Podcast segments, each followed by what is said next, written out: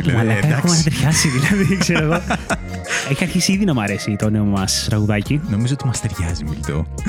Καλησπέρα σε όλους, παιδιά. Καλησπέρα. Είμαι ο Μίλτος. Είμαι ο Άγγελος. Και είμαστε βαθμολογίες του Κανάπε. Του Κανάπε. Έτσι. Τι γίνεται, Μίλτο? Καλά, φίλε μου. Πώς πήγε η εβδομάδα σου? Ήταν μια ωραία ήρεμη εβδομάδα, μπορώ να πω. Αν και είναι λίγο εκνευριστικό το ότι είχε ακόμα ζέστη. Ε, εντάξει. Αλλά εντάξει. Για λίγο ακόμα, μέχρι να ξεκινήσουν τα κρύα και οι βροχές. Αν και δεν είναι δημοφιλής άποψη, εμένα μου έχει λείψει αυτή η δροσούλα λίγο, ρε παιδί μου. Αυτό το θέλω να βάλω τζακέτα μου και να μπορώ να βάλω την κουκουλίτσα μου κτλ. Κοίτα, συμφωνώ απόλυτα, όπως έχουμε πει, είμαστε και δύο ζακετάκιαδες. Οπότε, ναι, ο καιρός της ζακέτας δεν ξεπερνιέται. Ε, ναι. Βέβαια, φλερτάρουμε με τον καιρό του καλού κοντομάνικου. Δηλαδή, το Σάββατο σε κάποια φάση που βγήκα βόλτα ήταν ο καιρός κοντομάνικου, αλλά ακριβώς, ρε φίλε. Δηλαδή, δεν ένιωθες ούτε ζεσταίνεσαι, ούτε ότι κρυώνεις, ήταν το απόλυτο. Το ευχάριστο chill του αέρα. Ναι, ναι, ναι, ναι. Οπότε, τέλος πάντων. Καλώς ορίσατε σε άλλο ένα επεισόδιο βαθμολογίας του Καναπέ, στο οποίο θα μιλήσουμε για φανταστικά πράγματα. Φανταστικά. Φανταστικά. Εκτός άμα ξέρεις ανθρώπους που τα κάνουν αυτά. Λοιπόν, η έμπνευση έχει να κάνει ως εξής. Όλοι σε διάφορες φάσεις της ζωής μας, είτε παιδάκια είτε ακόμα και τώρα κάποιοι, έχουμε φανταστεί να είχαμε υπερδυνάμεις. Ναι. Και νομίζω ότι αξίζει να δούμε ποιες αξίζουν λίγο παραπάνω από τις υπόλοιπες. Να τις βαθμολογήσουμε. Και να πάρουν βρε, και αυτές το, το βαθμό τους. Ναι, ναι, ναι. Οπότε θα μιλήσουμε για υπερδυνάμεις, παιδιά. Θα βαθμολογήσουμε έτσι τις υπερδυνάμεις που έχουμε φανταστεί τον εαυτό μας ή και όχι. Ή και τους εχθρούς μας. Ή και τους εχθρούς μας, ναι. Να έχουνε. Και στο τέλος, εννοείται, θα κλείσουμε με ένα πάρε πέντε. Που ελπίζω να αναδείξει για άλλη μια φορά τη σωστή τάση, τη μία τάση. Με μένα να νικάω. Το αγνό που, παιδιά, σε αυτή τη σεζόν είναι πολύ ανταγωνιστικό το κλίμα.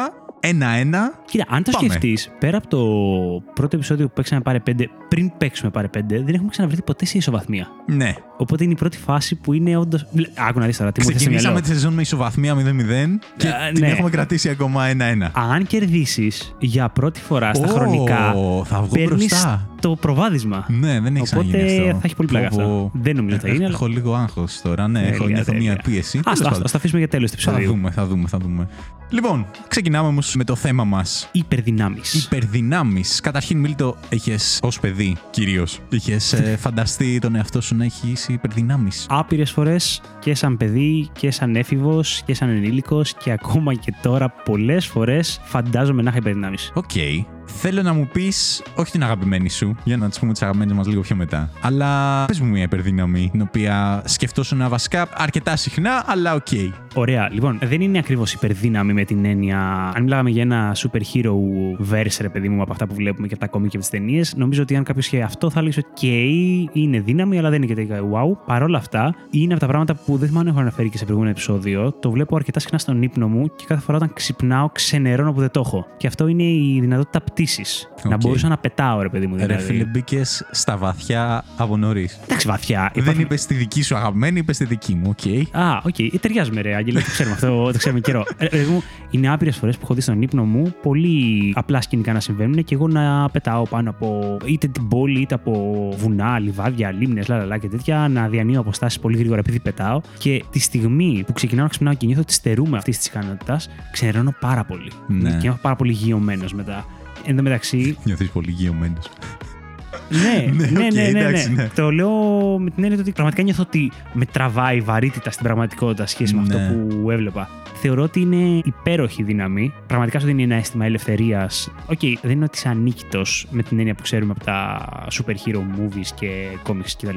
Με τον ναι, πετάς. Αλλά okay. σε έναν απλό κόσμο που ας πούμε ότι ίσως οι άλλοι να μην έχουν υπερδυνάμεις, θα να μπορούσε να πας στιγμή να πετάξεις από τον μπαλκόνι σου και να πας κάπου ή να κάνεις μια βόλτα όταν λες πω, πω θέλω να ξεθολώσω λίγο. Ναι. Αντί για περπάτημα να πετάξω, μου φαίνεται εκπληκτικό. Ναι, ναι, ναι. Ναι, οπότε δεν μπορώ να μην τις βάλω εννιά. εννιά. εννιά. Okay, κοίτα, από μένα παίρνει το καθαρό δέκα. Καθαρό Έτσι, δέκα. Καθαρό δέκα. Εγώ έχω κάτι με το.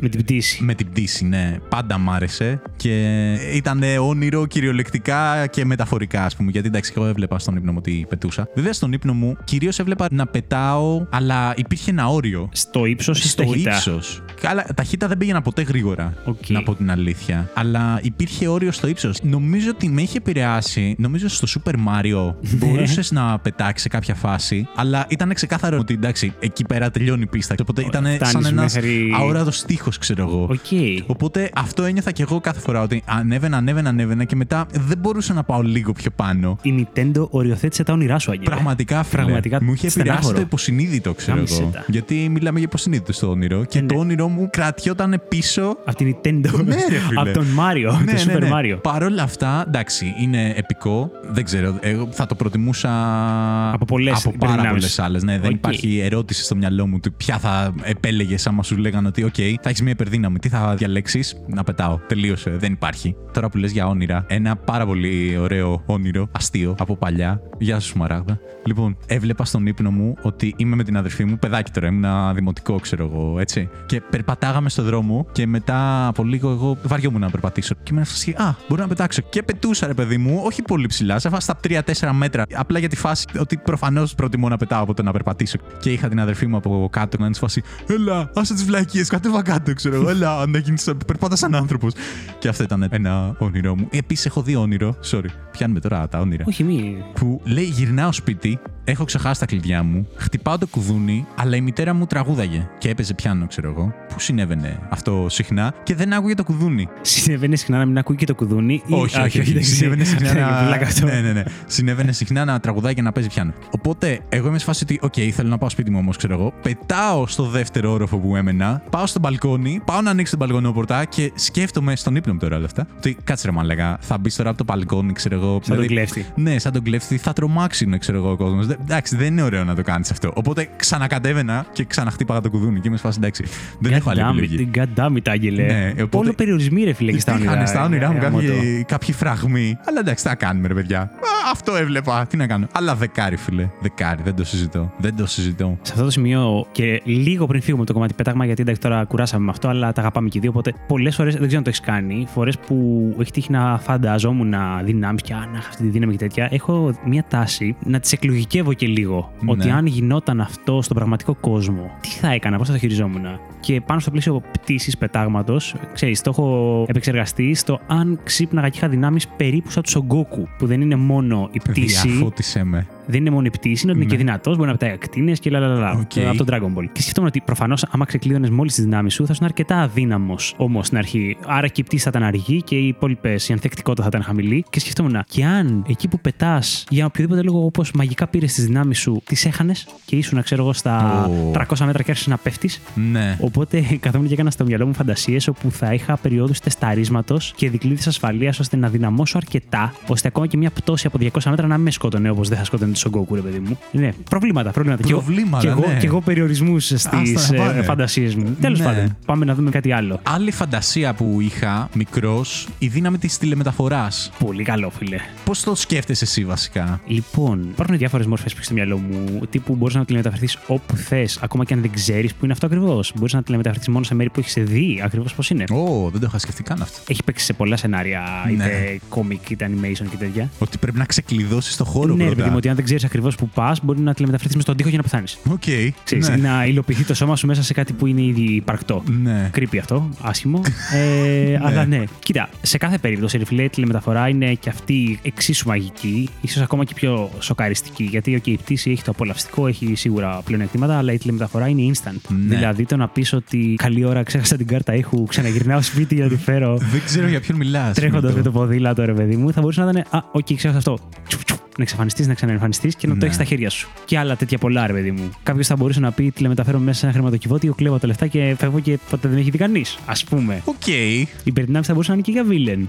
Ναι. Άλλο που είμαστε καλά παιδιά εμείς. Ε, βέβαια. Παρ' όλα αυτά, παρότι είναι πάρα πολύ αδύναμη, δεν είναι από αυτές που έχω φανταστεί πάρα πολύ να είχα. Θα τις έβαζα όμως παρόλα αυτά ένα επτά κόμμα πέντε. Ναι, τίμιο. Κοίτα, εγώ τη σκεφτόμουν την τηλεμεταφορά και πάλι έβαζα κάποιο περιορισμό. Θυμάμαι περισσότερο μικρός, κάθε φορά τη σκεφτόμουν την τηλεμεταφορά όταν πήγαινα κάπου με τα πόδια και είχα περπάτημα, ξέρω εγώ, και σκεφτόμουν ότι πώς θα ήταν άμα μπορώ να τηλεμεταφερθώ, αλλά δεν σκεφτόμουν ποτέ ότι θα τηλεμεταφερθώ στον προορισμό. Ήμουν σε φάση ότι να βρεθώ στο τέλος του τετραγώνου που είμαι. Οπότε, άμα είχα να ταξιδέψω δέκα τετράγωνα, θα έπρεπε να κάνω δέκα τηλεμεταφορές. Άμα ήθελα να κάνω όλο το δρόμο με τηλεμεταφορά. Αλλά σκεφτόμουν ότι. Ελά, εντάξει, υπάρχει και ένα όριο, ρε παιδί μου. Μπορείς να τηλεμεταφερθείς, αλλά ένα οικοδομικό τετράγωνο, ξέρω εγώ. Ή μετά έβαζα ότι, οκ, okay, για να τηλεμεταφερθείς όμως πρέπει να κάτσεις ακίνητος δύο τρία δευτερόλεπτα. Και καθόμουν να σκεφτώ ότι, οκ, okay, αξίζει δηλαδή δηλαδή να κάτσω δύο τρία δευτερόλεπτα ακίνητος, αλλά θα βρεθώ στο τέλος του τετραγώνου. Εντάξει, okay. Άρα χάνεις χρόνο επειδή δεν κινείσαι, αλλά ρε φίλε μεταφέρεσαι στο δεκαοκτώ μέτρα μετά, ξέρω εγώ, είκοσι είκοσι πέντε. Οπότε και πάλι κερδισμένος βγαίνεις. Οπότε το βλέπα κάπως έτσι. Αλλά οκ, okay, επειδή την έχω μεσαγωγικά ζήσει την ε, μεταφορά. Την μεταφορά, εγώ θα σου πω.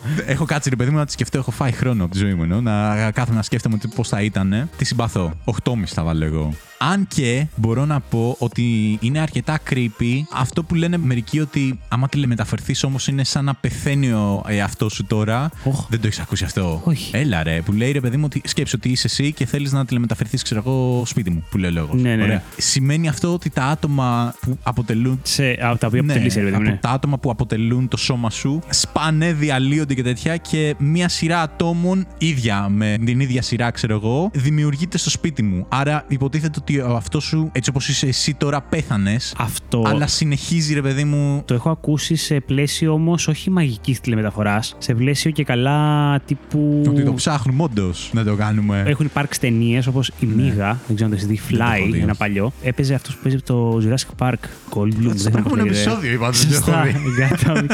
Τέλος πάντων, τώρα είναι γνωστό. Και είχε φτιάξει μηχανή τηλεμεταφοράς, ναι. αλλά έκανε αυτό ακριβώς το πράγμα. Δηλαδή διέλυε τα μόρια άτομά του και τα ξανα. Ναι. συνδέεται κάπου αλλού. Και μικρή παρένθεση τώρα, στην ταινία αυτό που συμβαίνει και γι' αυτό λέγεται Μίγα, είναι ότι καθώς έκανε τα τεστ στο σπίτι του και ουσιαστικά μεταφερόταν από τη μία πλευρά του δωματίου στην άλλη, που είχε το άλλο τέλος της ναι, μηχανής, ναι. μπήκε μια μίγα. Οπότε ουσιαστικά αυτό που έγινε, που διαλύθηκαν τα μόρια του και ξανασυντέθηκαν, πήραν και το ντι εν έι της μίγας. Οπότε αυτός άρχισε προοδευτικά μες στην ταινία να, να γίνεται μίγα. Να μεταμορφώνεται σε μίγα. Ναι, στην αρχή αποκτούσε ιδιότητες που ήταν ωραίες, okay. γιατί ήταν πιο δυνατός, έβλεπε καλύτερα και τέτοια. Θα έχει πάρει να γίνεται τέρας. Ναι. Τέλος πάντων, παλιά ταινία, τσακαέτα, έχει πλάκα. Καλτήλα. Okay, okay. Αυτό, εκείνη το καταλαβαίνω, αλλά άμα μιλάμε για μαγική τηλεμεταφορά, νομίζω δεν χρειάζεται καθόλου physics και επιστήμη. Είναι ναι. απλά μαγεία, ξέρω εγώ. Όπως πώς γίνεται να πετάς, ξέρω εγώ, να υπάρχει προωθητικό, ας πούμε. Ρε φίλε, όταν πετάς είναι πολύ ξεκάθαρο ότι ο εαυτός σου μένει σώος και αυλαβής, ξέρω εγώ. Δεν χρειάστηκε να. Ότι, οκ, okay, είναι μαγικό να πετάς, αλλά δεν είναι και τόσο παράλογο. Θα μπορούσε να είναι τηλεμεταφορά σαν μέσα από portals. Ναι, και στα portals σου λέει ότι αυτό γίνεται. Mm, δεν ξέρω. Δεν ξέρω. Εμένα αυτή η σκέψη μου είχε χαλάσει λίγο τη σκέψη. Ε, δεν είναι ωραίο ναι. όπως θα το ακούς. Δηλαδή, οκτώ και μισό σε βάζα πριν, μετά από αυτή τη σκέψη που μου μπήκε και μου χάλαγε ρε παιδί μου την αίσθηση κάθε φορά. Ε, πάει τρία τέσσερα, ξέρω εγώ. Γιατί σου λέει εντάξει, θα τηλεμεταφερθείς, αλλά εσύ ως εσύ δεν θα το ζήσεις ποτέ, γιατί θα πεθάνεις. Θα βγει ένας που είναι ολόιδιος με σένα, οπότε θα έχει τις ίδιες αναμνήσεις και τέτοια, αλλά εσύ δεν θα το ζήσεις αυτό. Οπότε μου το χάλασε λίγο. Ναι, ναι, ναι. Εντάξει, εντάξει ε, δεν αξίζει. Καλύτερα να πετάξω εκεί πέρα παρά να. Αυτό το βλέπω πολύ στα σενάρια κλεινοποίησης. Που βλέπεις και σε ταινίες και καλά ότι ναι. ο κακός έχει βρει τον τρόπο και κλεινοποιείται, ρε παιδί μου. Οπότε παρά τον σκοτώσανε, υπάρχει ξανά, αλλά ξέρεις ότι ο κλόνος του πρακτικά δεν είναι ο αρχικός εαυτός. Έχει πεθάνει ο αρχικός εαυτός. Έχει απλά τις ναι. αναμνήσεις. Τέλος πάντων. Άλλο θέμα αυτό. Άλλο θέμα. Πάει μακριά, πάει μακριά. Σίγουρα θα το κάνουμε και αυτό σε άλλο επεισόδιο. Ακούμπησες όμως μία άλλη υπερδύναμη που είχα σκεφτεί. Την δύναμη να αλλάζεις ουσιαστικά τον εαυτό σου. Σκέψου να είσαι εσύ και να μπορείς να πεις ότι σήμερα θα αλλάξω. Shapeshifter. Ναι. Δηλαδή, όπως είμαστε και μιλάμε, ξαφνικά γίνομαι άγγελος. Κάτι τέτοιο, ναι. Γαμάτο είναι αυτό. Βασικά είναι περίεργο, ρε φίλε. Γιατί ναι. από τη μία είναι γαμάτο, αλλά από την άλλη ξέρεις, τα σκέφτομαι συνέχεια σε σενάριο λες και παίζουμε αρ πι τζι. Ναι. Που προφανώς όταν παίζεις αρ πι τζι είναι πάρα πολύ χρήσιμο και βολικό. Αλλά η αλήθεια είναι ότι εγώ πάντα τα κάνω προβολή λίγο στην πραγματική ζωή. Έστω ότι ναι, είμαστε εδώ, έστω ότι είμαστε εδώ, ξέρω ναι. εγώ, ηχογραφούμε το podcast και έχουμε τη ρουτίνα μας, τις δουλειές μας, τα αθλητικά μας, τις γυμναστικές μας. Και λες, οκ, okay, αν ήμουν ένα shapeshifter θα μου έκανε τη ζωή πιο εύκολη. Νιώθω ότι θα μου την έκανε μόνο αν το εκμεταλλευόμουν για πονηρές καταστάσεις. Αυτό πήγα να σου πω για εγώ. Για εκμετάλλευση, ρε παιδί μου. Ναι. Οπότε, αν δεν είσαι τέτοιος τύπος, σίγουρα έχει πλάκα. Ναι. Δηλαδή, α, ακόμα και χαβαλετζίτικα να το πάρεις, να κυκλοφορεί στον δρόμο και να πάω στο σούπερ μάρκετ και να είμαι ο Brad Pitt. Ναι, ναι, ναι. Ξέρω εγώ. Και μετά να βγω από το σούπερ μάρκετ και να είμαι κάποιος άλλος. Ή να πάω σε μια υπηρεσία και να είμαι ένας υπουργός, ας πούμε. Ναι, ναι, ναι. Να κάνεις τη δουλειά σου. Και σίγουρα κάπου εκεί θα έρθει το εφ μπι άι, ρε παιδί μου, αν αρχίσεις να παίρνεις και φάτσες πολιτικών. Ναι, σίγουρα είναι εντυπωσιακή δύναμη. Ε, δεν τρελαίνομαι εγώ για αυτήν. Ναι. Να την είχα, ρε παιδί μου. Δηλαδή, όλα τα σχέδια με αυτό, πώς θα ήταν να το είχα από αύριο. Θα του βάλω ένα. Εντάξει, θα του βάλω έξι. Εννοείται ότι αν δεν μπορούσα να έχω καμία άλλη υπερδύναμη και υποδύναμη, θα την έπαιρνα με δέκα. Ναι, χθες. Αλλά ναι, θα τις βάλω έξι. Κοίτα, συμφωνώ μαζί σου. Δεν είναι από τις δυνάμεις τις οποίες έχω περάσει ώρα να τις σκέφτομαι, ξέρω εγώ, ειδικά σαν παιδί, ας πούμε, να σκέφτομαι ότι α, πώς θα ήταν να μπορείς να αλλάζεις την εμφάνισή σου, ξέρω εγώ. Να παίρνεις, επειδή όποια μορφή θέλεις. Ήταν μια υπερδύναμη την οποία σκέφτηκα, ξέρω εγώ, και λέω α, ωραία θα ήταν, αλλά κι εγώ η αλήθεια είναι έτσι όπως το σκεφτόμουν, ήταν για τέτοιους λόγους. Δηλαδή, τι να σου πω, ότι μπορείς να τη χρησιμοποιήσεις για κακούς σκοπούς. Ναι. Θα ήταν πολύ εύκολο να κλέψεις μια τράπεζα, νομίζω. Το γυρνάμε στις τράπεζες, ή ναι. δηλαδή οτιδήποτε, ξέρω εγώ. Ναι. Να, αλλά ναι, δεν, δεν είναι ωραία. Ναι, δεν είναι ωραία. Νομίζω ότι όντως εκεί πέρα είναι στο εξαράκι που λες. Ναι. Ε, καλή, αλλά εντάξει. Okay. Λοιπόν, πώς βλέπεις τις δυνάμεις τύπου speedster, πώς είναι ο φλάζερ, παιδί μου, δηλαδή υπερταχύτητα. Ναι. Και μιλάω για ακραία, δηλαδή όντως την δυνατότητα αν σε πυροβολάγανε να τα πέφευγες για πλάκα, ας πούμε, ή να μπορούσες να από εδώ να βρεθείς, ξέρω εγώ, σε άλλη χώρα σε δευτερόλεπτα. Αυτό το υπερβολικό που βλέπεις ξαφνικά να γίνεται ένα τρακάρισμα και ο πρωταγωνιστής είναι σαν να βλέπει τα πάντα slow motion. Ναι, ναι, ναι. Α, βλέπεις τα πάντα slow motion. Ναι, έχεις και την αντίληψη να το χειριστείς. Δεν είναι ότι άμα ξεκινήσεις να τρέχεις θα πέφτεις πάνω σε τείχους, δεν έχεις αντίληψη. Δηλαδή ναι. αυξάνεται και η ταχύτητά σου, αυξάνεται και η αντίληψη. Κοίτα, νομίζω ότι η λογική μου πάντα ήταν τετράγωνη. Δεν το είχα εξερευνήσει το κόνσεπτ τόσο πολύ. Γιατί κάθε φορά που το βλέπα, είμαι φάση ότι, OK, είναι μέσα σε πάρα πολλά εισαγωγικά η τηλεμεταφορά των φτωχών. Δηλαδή δεν μπορείς να τηλεμεταφερθείς, πρέπει να τρέξεις μέχρι τον προορισμό σου, ξέρω δεν εγώ. Δεν είναι έτσι, διαφωνώ, Άγγελε. Αλλά ναι, αυτό που λες γιατί... έχει νόημα. Σκέψου αλλιώς. Όταν τηλεμεταφέρεσαι, κερδίζεις τον χρόνο των αποστάσεων. Okay. Ναι. Αν είσαι speedster, κάθεσαι μπροστά στον υπολογιστή, ξέρω εγώ, και πιάνεις το όριο ικανότητας του υπολογιστή να γράφει και τελειώνεις την εργασία σου, ξέρω εγώ, σε blink of an eye, ξέρω εγώ. Κάτσε, αυτό προϋποθέτει ότι σκέφτεσαι το ίδιο γρήγορα, έτσι. Ε, ναι, αναγκαστικά. Γιατί η εργασία δεν θα πάρει ένα λεπτό, ξέρω εγώ. Όχι, παιδί μου, αλλά προφανώς η αντίληψη γίνεται το ίδιο. Ωραία, να το θέσω αλλιώς. Μαγειρεύεις ναι. και όλη την προετοιμασία πέρα από το να βράσεις το νερό, την κάνεις πάλι σε ένα δευτερόλεπτο. Πλένεις τα πιάτα σε ένα δευτερόλεπτο, ξέρω εγώ. Καθαρίζεις το σπίτι σε ένα Κάτσε δευτερόλεπτο. Όμως, εσύ το νιώθεις ότι πέρασε ένα δευτερόλεπτο ή ότι για σένα ο χρόνος κύλησε κανονικά? Γιατί είναι περίεργο. Έχεις δίκιο, είναι τρύπη αυτό. Δηλαδή, αλλά... είμαστε στην κουζίνα. Εγώ πλένω πιάτα και είσαι και εσύ μπροστά. Ναι. Εσύ, οκ, okay, η εμπειρία σου είναι ότι ο Άγγελος έπλαινε τα πιάτα σε δέκα δευτερόλεπτα, ξέρω εγώ. Η δικιά μου εμπειρία ποια είναι? Ότι ο Μίλτος καθόταν και κινόταν πάρα, πάρα, πάρα, πάρα πολύ αργά όσο εγώ έπλαινα τα πιάτα. Νομίζω ότι όπως και στην φυσιολογική ταχύτητα, ανάλογα το πράγμα που κάνεις, αν είσαι συγκεντρωμένος ή όχι, μπορεί να σου φανεί ότι κρατάει η ώρα ή ότι πέρασε δευτερόλεπτα η ώρα. Ναι. Ότι αν έκανες μια μηχανική δουλειά, όπως πλύνω τα πιάτα, θα μπορούσες να το αντιληφθείς όντως με υπερταχύτητα. Ναι. Σαν να μην έχασες χρόνο, γιατί όντως το έκανες πολύ γρήγορα. Αλλά αν είσαι συγκεντρωμένος σε κάτι, να δεις όντως εμένα την ώρα που σου σουτάρω την μπάλα να είμαι σαν slow motion. Okay. Δηλαδή δεν θα είναι ότι η ζωή σου όλη είναι σαν να είναι slow motion. Πέρα ναι. από το όταν εσύ επιλέγεις να ενεργοποιήσεις τη δύναμη, ας πούμε. Άρα ουσιαστικά αυτή η υπερδύναμη δεν είναι τόσο ότι τρέχεις γρήγορα, αλλά είναι ότι μπορείς να ελέγχεις τη ροή του χρόνου. Εσύ ουσιαστικά mm. μπορείς να τρέχεις, ρε παιδί μου, στον κανονικό σου ρυθμό, απλά καθυστερείς όλο το χρόνο, ρε παιδί μου, τους άλλους. Yeah, το βάζεις πολύ καλή. Ε, για μένα αυτό κερδίζει πόντους. Δεν το είπα για κακό. Όχι, ναι. Θα το βάζα ότι είναι διαφορετική δύναμη αυτή. Απλά ναι. με αυτόν τον τρόπο προσπαθώ να περιγράψω το feeling ναι, ναι, ναι, ναι. που θα έχεις όταν έχεις υπερταχύτητα. Μπορούν να τα κάνουμε ένα. Ενώ είναι γαμάτη δύναμη, εμένα κρύβει έναν ενδιασμό. Πες ότι γίνεται κάτι κακό στη ζωή σου, το οποίο δεν μπορείς να τα αλλάξεις, απλά συμβαίνει. Δηλαδή ναι. δεν είναι ότι απαραίτητα χτυπαξιλοπαθαίνει κάτι κάποιος. Μπορεί να είναι η ανακοίνωση ενός κακού νέου. Okay. Νομίζω ότι η φάση που όντως ο χρόνος στρεβλώνεται εκείνη την ώρα θα μπορούσε να γίνει και με τον οδυνηρό τρόπο. Δηλαδή να αντιληφθείς αυτή τη σκηνή να μην τελειώνει. Αν η αντίληψη σου είναι σε. Δεν είναι στο χέρι σου το πότε γίνεται και πότε όχι. Δεν ξέρω, λέω. Γιατί άμα είναι στο χέρι σου, προφανώς δεν θα κάτσεις να ζεις αυτή τη σκηνή σε slow motion. Θα πεις ότι, οκ, okay, θα την περάσω λίγο πιο γρήγορα. Για να την περάσεις πιο γρήγορα, φαντάζομαι θα πρέπει να φύγεις από εκεί πέρα. Είδες, είναι προβληματική αυτό, δύναμη. Α, είναι διαφορετικό αυτό που λες τώρα, το manipulation of time. Θα ναι, το πιάσουμε ναι, ναι. αργότερα, αν είναι άλλο πράγμα. Πάμε στο speedster. Στο speedster. Ωραία, το speedster. Ε, μ, ε, μ, σου λέω, πάντα το σκεφτόμουν λίγο χειρότερο από την τηλεμεταφορά. Δηλαδή, το πρακτικό του, εγώ το σκεφτόμουν ότι, OK, μπορείς, ρε παιδί μου, να πας κάπου πάρα πολύ γρήγορα. Αλλά άμα μπορούσα να τηλεμεταφερθώ, θα πήγαινα ακόμη πιο γρήγορα. Οπότε, εντάξει, δεν μπορώ να τηλεμεταφερθώ. Ε, ας πάω γρήγορα, ας τρέξω. Υδρωμένος θα φτάσω πάλι. Πω, πω, πλάκα, πλάκα, δεν είχα σκεφτεί πόσο πολύ θα υδρώνω έτσι κι αλλιώς μόνο που στέκομαι. Ναι, ρε φίλε, άντε να στρέξεις τώρα τέσσερις φορές ταχύτητα του ήχου. Θα χάλω μεταβολισμό, δεν θα υδρώνω τόσο.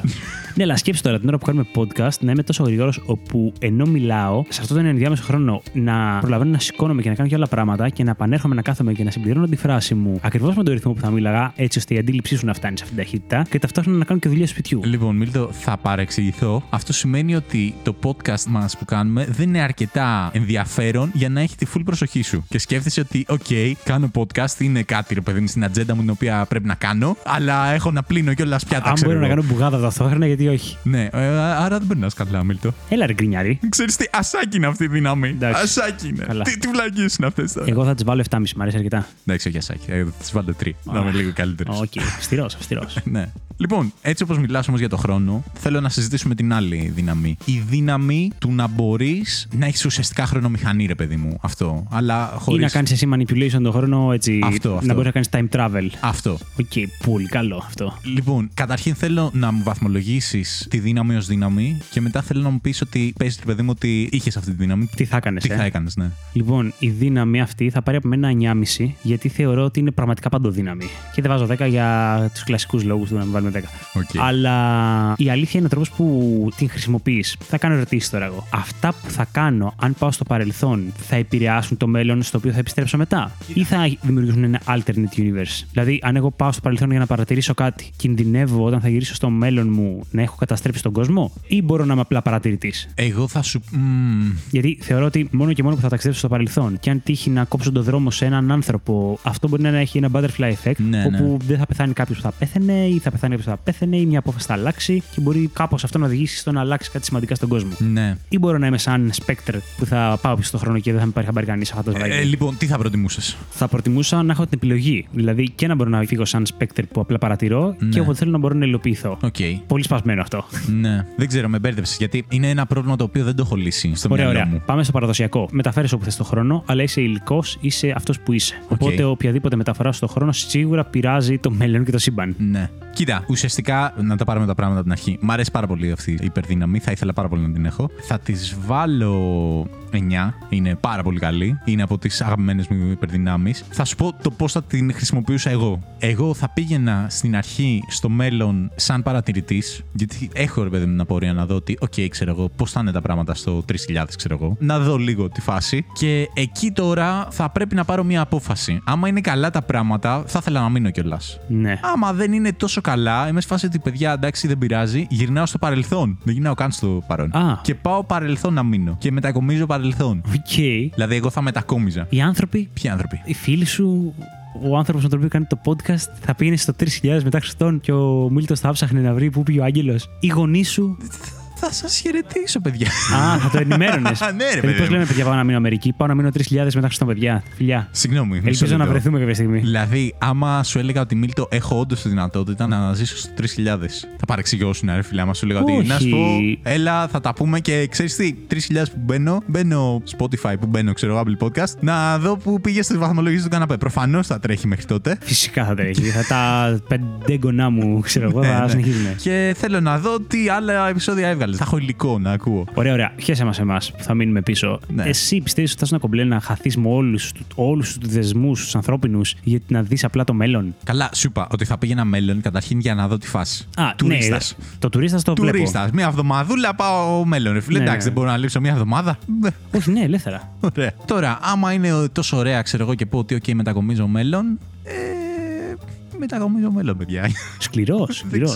Λοιπόν, έχω δει μια πάρα πολύ ωραία ταινία με το ασιατικό, ναι. όπου δεν θυμάμαι το όνομά της. Ήταν ένας πρωταγωνιστής, τέλος πάντων, που ανακαλύπτει ότι έχει μια δύναμη που πάει από πατέρα σε γιο και μπορούν να κλείνονται μέσα σε μια ντουλάπα και όταν το σκέφτονται πολύ να μεταφέρονται σε μια χρονική στιγμή διαφορετική. Υπαρκτή. Υπαρκτή. Okay. Δεν θυμάμαι αν πάνε και στο μέλλον. Νομίζω ότι μπορούν να κάνουν μπρος-πίσω. Ναι, μπορούν να κάνουν μπρος-πίσω. Οπότε, επειδή μου στην αρχή το εκμεταλλεύεται αυτός για να πάει να ξαναβρει την κοπέλα που γνώρισε, αλλά δεν τόλμησε να της μιλήσει και δεν ξέρω τι. Σιγά-σιγά φεύγει και πιο πίσω. Και νομίζω ότι τον είχε προειδοποιήσει ο πατέρας του και καλά ότι αυτό είναι επικίνδυνο, γιατί κάθε φορά που επανέρχεται έχει αλλάξει το μέλλον. Ναι. Οπότε δεν θέλω να κάνω τρελά spoilers για την ταινία. Είναι πάρα πολύ ωραίο η διεργασία που κάνει μέσα του αυτός. Όταν αρχίζει να πανικοβάλλεται για αλλαγές που έκανε, πάει να τις διορθώσει και τις κάνει απλά χειρότερα ή πολύ διαφορετικά. Ναι. Και πολύ ωραία ταινία. Γιατί δεν το αντιμετωπίζει σαν υπερδύναμη αυτό που λέμε super hero, αλλά πώς ένας κοινός καθημερινός άνθρωπος θα διαχειριζόταν μια τέτοια ικανότητα. Ναι. Πρέπει να θυμηθώ όνομα και να το αναφέρω, ναι, σε επόμενο επεισόδιο. Κοίτα, η αλήθεια είναι ότι η σκέψη μου ήταν προβληματική έτσι κι αλλιώς. Δηλαδή, καταλαβαίνω ότι έχει κενά. Δεν έχω στήσει ακόμα το κατάλληλο πλάνο, γιατί ιδεατά δεν θα ήθελα να δημιουργήσω αυτό το butterfly effect. Είτε πάω να ζήσω, ξέρω εγώ, μέλλον, είτε παρελθόν. Δηλαδή, σκεφτόμουν να ξέρω εγώ ότι, OK, θα ήθελα να πάω να ζήσω παρελθόν, αλλά χωρίς να αλλάξω, ρε παιδί μου, τώρα και την ε... ροή των, πραγμάτων. των πραγμάτων. Δηλαδή, δεν το σκεφτόμουν γι' αυτό, ξέρω εγώ. Δεν ξέρω. Έχει προφανώς τρύπες, σου λέω, η ιστορία μου, γιατί δεν έχω βρει τη λύση το πώς θα δούλευε. Ναι. Γιατί είναι πολύ δύσκολο, ρε φιλέ. Καταρχήν, και αυτή είναι μια δύναμη την οποία μπορείς να τη χρησιμοποιήσεις για πάρα πολλούς λόγους, για πάρα πολλούς σκοπούς. Το κλασικό, ξέρω εγώ, που σκεφτόμουν, έτσι, εντάξει. Μεταφέρεσαι μια εβδομάδα μετά, βλέπεις τα νούμερα του Τζόκερ, γυρνάς μια εβδομάδα πίσω, έχεις κερδίσει τον Τζόκερ. Κάτι τέτοιο. Αλλά εγώ το έβλεπα ότι. Η άτιμη ηθική σε κόβει. Ηθική. Ηθική. Α, ηθική. Όχι ηθική. Δεν είναι ότι. Ποια ηθική, τι είναι αυτά που λέτε. Δεν είναι ότι δεν έχω κερδίσει τον Τζόκερ λόγω ηθικής.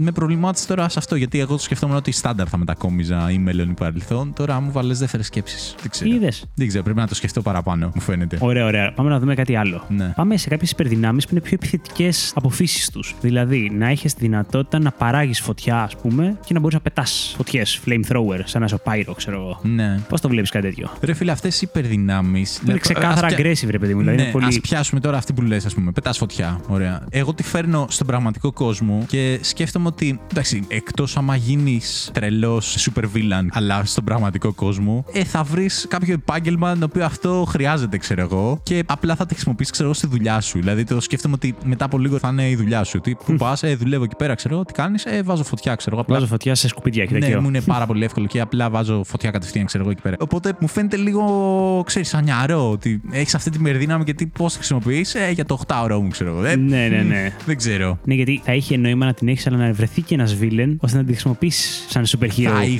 και να είναι γαμάουα. Κάτσε τώρα, μισό λεπτό. Θα ήθελες να είσαι σούπερ ήρωας που όντως έχεις κάποιον ορκισμένο εχθρό και πρέπει να σώσεις τον κόσμο, αλλά όντως. Δηλαδή, βάζεις τη ζωή σου όντως σε κίνδυνο, καταρχήν, αλλά και όλη σου ζωή περιτριγυρίζεται από το τυπό. Ρε φίλε, υπάρχει αυτός ο τύπος που θέλω να τον σκοτώσω και θέλω να με σκοτώσω. Θα σου επιστρέψω την ερώτηση διαφορετικά. Ναι. Έστω ότι έχεις μία υπερδύναμη, ή αυτή με τις φωτιές, ή super strength, να είσαι πολύ δυνατός και ανθεκτικός, ρε παιδί μου, ή γρήγορος. Και στην αρχή προφανώς τη χρησιμοποιείς για καθημερινά πράγματα, είτε για να βγάλεις λεφτά, είτε για να γουστάρεις απλά. Να βράσεις το νερό, λίγο να βράσεις το νερό, ναι, ναι, να κάνεις παράλληλα με το podcast της δουλειάς σπιτιού. Να κάνεις και σιδέρωμα που κανείς δεν θέλει να κάνει. Και ξαφνικά σκάει μύτη και ένας villain. Ή συμβαίνουν τέλος πάντων κακά πράγματα στον κόσμο και συνειδητοποιείς ότι αν χρησιμοποιείς αυτή τη δύναμη, την υπερταχύτητα, ας πούμε, μπορείς να βοηθήσεις τον κόσμο. Θα σου παίρνει για το μυαλό να αξιοποιήσεις έτσι, ή θα έλεγες, ρε φίλε, το ότι μου έτυχε εμένα αυτός ο λαχνός σημαίνει ότι πρέπει να ρισκάρω και τη ζωή μου. Ναι, να σηκωθείς, ξέρω εγώ, και να, να πάρεις την ευθύνη. Και να... να πάρεις την ευθύνη να σώσεις την ανθρωπότητα. Θα σου το πω αλλιώς, ρε παιδί μου, σκέψε ότι αν έχεις super speed, σίγουρα θα μπορείς να αποτρέψεις αρκετά ατυχήματα. Κοίταξε να δεις. Νομίζω υπάρχουν ταινίες από τις τελευταίες των υπερηρώων που το πιάνουν λίγο το θέμα. Ναι. Ότι πες, ρε παιδί μου, ότι όντως μπορείς να προλάβεις ατυχήματα. Τι κάνεις. Προφανώς είναι κάποια ατυχήματα που τα προλαμβάνεις. Αλλά από εδώ και πέρα όλη σου ζωή είναι αυτή. Γιατί πες ότι μπορείς να προλάβεις τα τροχαία, ρε φίλε. Οκ, okay, θα προλάβεις ένα, θα προλάβεις δύο, θα προλάβεις τρία, θα προλάβεις τέσσερα. Δεν γίνεται. Δηλαδή μετά από λίγο σε όλη τη γη γίνεται ένα τροχαίο κάθε δύο δευτερόλεπτα. Αυτή θα είναι η δουλειά σου, ξέρω από εδώ και πέρα. Δηλαδή θα προλαμβάνεις τροχαία συνέχεια. Και μετά παίζει και το άλλο. Ότι δεν μπορείς να πεις ότι, οκ, okay, εντάξει, ο άλλος, ρε παιδί μου, κάνει αυτή τη δουλειά, εγώ θα κάνω αυτή. οκτώ ώρες προλαμβάνω ατυχήματα. Μετά γίνεις πολύ κακός όμως. Γιατί, γιατί τον έναν τον σώζεις και τον άλλον δεν τον σώζεις. Δηλαδή παίζει και το ηθικό. Ότι ποιον δεν σώζεις. Σώζω κόσμο οκτώ ώρες. Ωραία, θέλω να ξεκουραστώ. Πάω για ύπνο. Όταν πάω εγώ για ύπνο, κάποιος πέθανε. Που μπορούσα όμως να τον σώσω. Είναι βαρύ. Είναι βαρύ. Σκέψη. Και μπορεί να σου έρθει η οικογένειά του να σου πει, ρε φίλε, ξέρω εγώ τι, τον δικό μας. Ξέρω... ναι, τι, ότι εμάς δεν μας έσωσε, ξέρω εγώ, και τους άλλους έσωσες. Γιατί δεν μας έσωσε. Οπότε... ωραία, δεν στο πάω στα ατυχήματα. Πες ότι, ρε φίλε, μιλάμε για πώς υπάρχουν κλέφτες, λοποδίτες, δολοφόνοι που τους κυνηγάει η αστυνομία ή οτιδήποτε, εσύ μπορείς να τους πιάνεις. Και δεν μπορείς να κινδυνεύσεις πραγματικά, γιατί επειδή είσαι τόσο γρήγορος και να πάνε να σε πυροβολήσουν ή να σε καρφώσουν μαχαίρι ή οτιδήποτε, μπορείς να τους έχεις αφοπλίσει, ας πούμε. Δεν θα σου περνάει από το μυαλό να συνεισφέρεις. Κοίτα, θα μου πέρναγε από το μυαλό να συνεισφέρω και θα συνείσφερα. Απλά είναι λίγο δύσκολη η γραμμή αυτής της ηθικής, ναι, του πού τραβάς τη γραμμή. Είναι δύσκολο. Δεν θα φοράγες το κολάν, το κόκκινο, λοιπόν.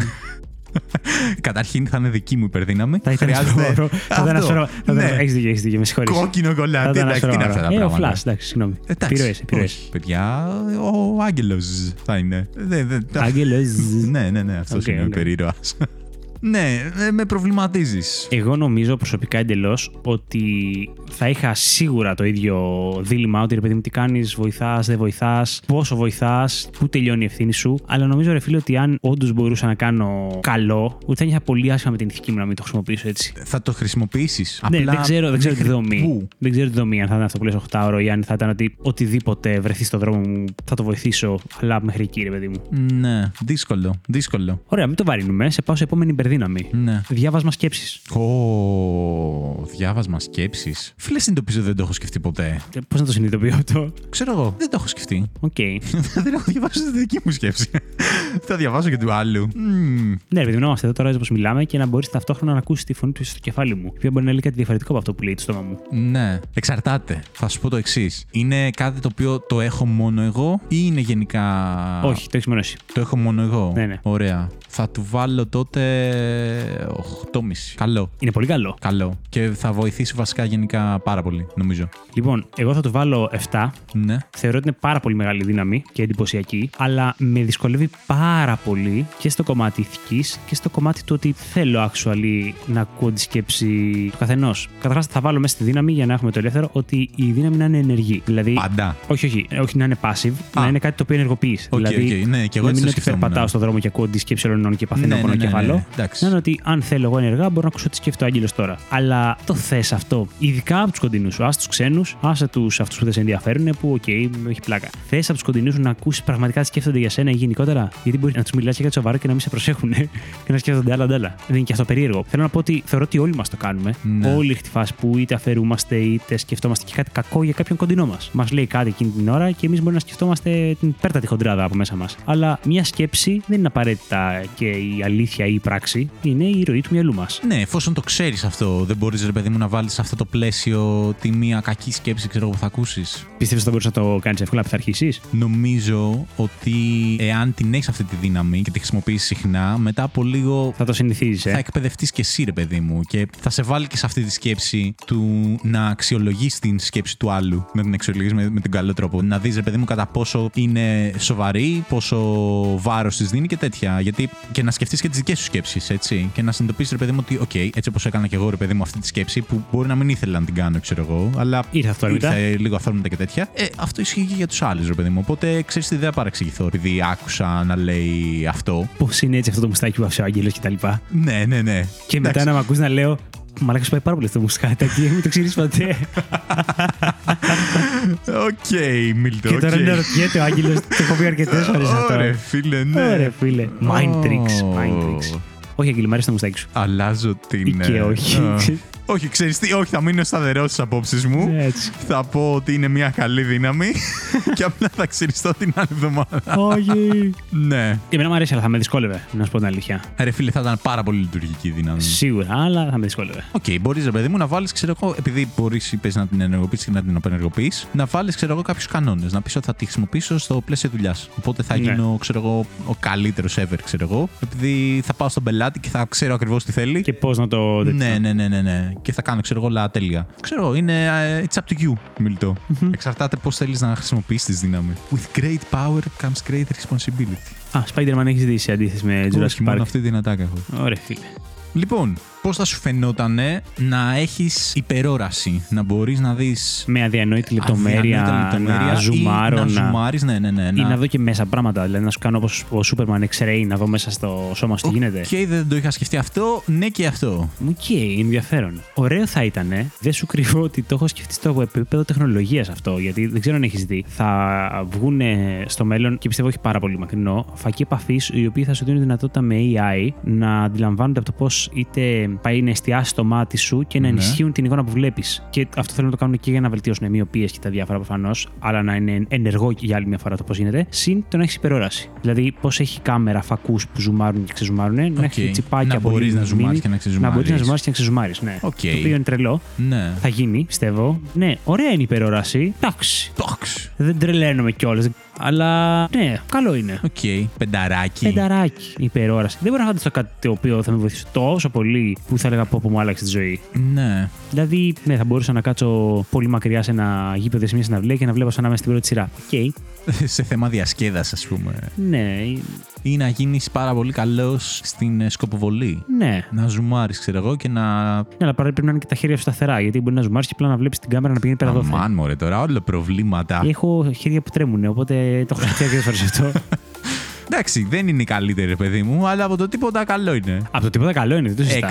Έξι. Πέντε, πέντε. Έξι. Λοιπόν, υπερδύναμη η οποία σου επιτρέπει να δίνεις εντολές σε ανθρώπους και να τις εκτελούν. Oh, mind control. Mind control. Δηλαδή, είμαστε εδώ πέρα και σου λέω τώρα, Άγγελε, ξαφνικά θυμήθηκες ότι έχεις μια δουλειά να κάνεις και φεύγεις τώρα. Και απλά να σηκώνεις και μου λες, συγγνώμη, ρε, μόλις μια δουλειά να κάνω και πρέπει να φύγω. Και απλά φεύγεις. Καλά, αυτό κι αν μπορείς να το χρησιμοποιήσεις για κακούς σκοπούς. Του μπάνει η δύναμη, η αρχή. Ναι, ναι. Είναι λίγο creepy. Είναι πάρα πολύ creepy. Δεν είναι λίγο creepy. Το παίζεις θεός, ξέρω εγώ. Όχι, όχι, εγώ θα πω λίγο creepy. Α, οκ, οκ. Κάποιος τα έχει ονειρευτεί αυτά. Δεν το έχω σκεφτεί, όχι. Δεν ήταν καν στις υπερδυνάμεις που είχα σκεφτεί να φέρω. Είναι λίγο creepy. Αν την είχες, θα τη χρησιμοποιούσες. Ρε φιλε, όποια υπερδύναμη και να έχεις, τη χρησιμοποιείς. Εντάξει, το δέχομαι. Δηλαδή. Να το παίξω ηθικό στοιχείο, αλλά τώρα δεν κοροϊδευόμαστε. Ναι, ρε φιλε, εντάξει. Για κάποιο λόγο έχεις αυτή τη δύναμη. Δεν πρέπει να χρησιμοποιήσεις τα προσόντα που σου έδωσε η φύση. Ναι, ναι, ναι. Ξεκάθαρα. Πώς θα χρησιμοποιούσες το mind control? Δύο παραδείγματα θέλω. Ένα σοβαρό και ένα γελίο, σε κατευθύνω. Πάω στο γελίο. Έτσι. Είσαι στην ουρά και λες πω θα πάρει αυτό πέντε ώρες. Και πείθεις, ρε παιδί μου, όλη την ουρά ότι «Α, παρακαλώ, περάστε, είναι η σειρά σας», ξέρω εγώ.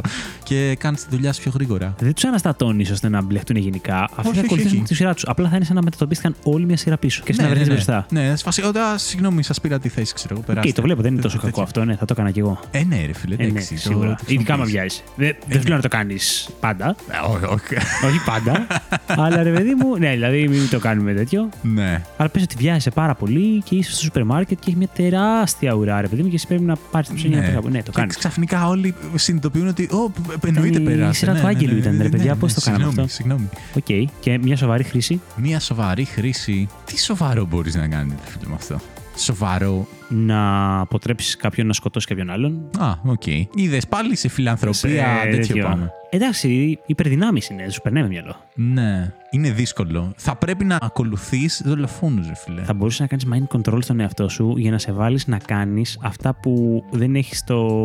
Φόβο. Να consistency να κάνεις, να πειθαρχείς. Ναι, να πεις στον εαυτό σου τώρα, τώρα, Άγγελε, θα μελετήσεις τρεις ώρες πιάνο με, ξέρω εγώ, υπερβολικά συγκεντρωμένο τρόπο και κάθε φορά που θα κάνεις αυτό το λάθος θα το επαναλαμβάνεις αυτόν τον τρόπο. Οπότε ξέρεις να γίνει δουλειά, ρε παιδί μου. Ρε φίλε, νιώθω ότι είναι διαφορετική υπερδύναμη το να πείσεις στον εαυτό σου και να. Να πειθαρχήσεις τόσο να γίνει. Από το να πείθεις τους άλλους. Το ξεχωρίζεις, ε. ε. Είναι διαφορετικό πράγμα, ρε φίλε, τώρα. Γιατί μπορείς θεωρητικά να πειθαρχήσεις, ρε παιδί μου, και να το κάνεις στον εαυτό σου και στην πραγματική ζωή. Αν, αν μπορούσες τόσο εύκολα, όλοι θα ήμασταν. Ε... Δεν μπορείς να το κάνεις τόσο εύκολα. Τούμπαν οι μελετηροί άνθρωποι. Κάτσε, κάτσε, κάτσε. Δεν μπορείς να το κάνεις τόσο εύκολα. Μπορείς να το κάνεις πάρα πολύ δύσκολα και όχι με εκατό τοις εκατό επιτυχία. Η εκατό τοις εκατό επιτυχία είναι δελεαστικό όμως. Είναι δελεαστικό. Αλλά έχεις γευτεί το πώς είναι να το κάνεις αυτό. Ενώ δεν ξέρω. Εντάξει, οκ, okay, μπορεί να. Θες αλλιώς, ρε παιδί ναι. μου, δεν λες εσύ, ελπίζω να καταφέρω να τηρήσω το fasting για τόσο διάστημα. Ναι, okay. Και δεν το καταφέρνεις πάντα, το καταφέρνεις στο ογδόντα τοις εκατό, ας πούμε. Ναι. Δεν θα ήταν εύκολο να πεις, οκ, okay, στον εαυτό μου, Άγγελε, από εδώ και πέρα για το επόμενο τρίμηνο θα ακολουθήσει πάντα το fasting, δεν θα το χαλάσει ποτέ. Σύμφωνοι. Απλά αυτό είναι, ρε παιδί μου, ένα σενάριο το οποίο έχει πιθανότητες επιτυχίας στον πραγματικό κόσμο. Ναι, αλλά είναι πιθανότητες και το άλλο είναι σιγουριά. Εντάξει, ρε φίλε, τώρα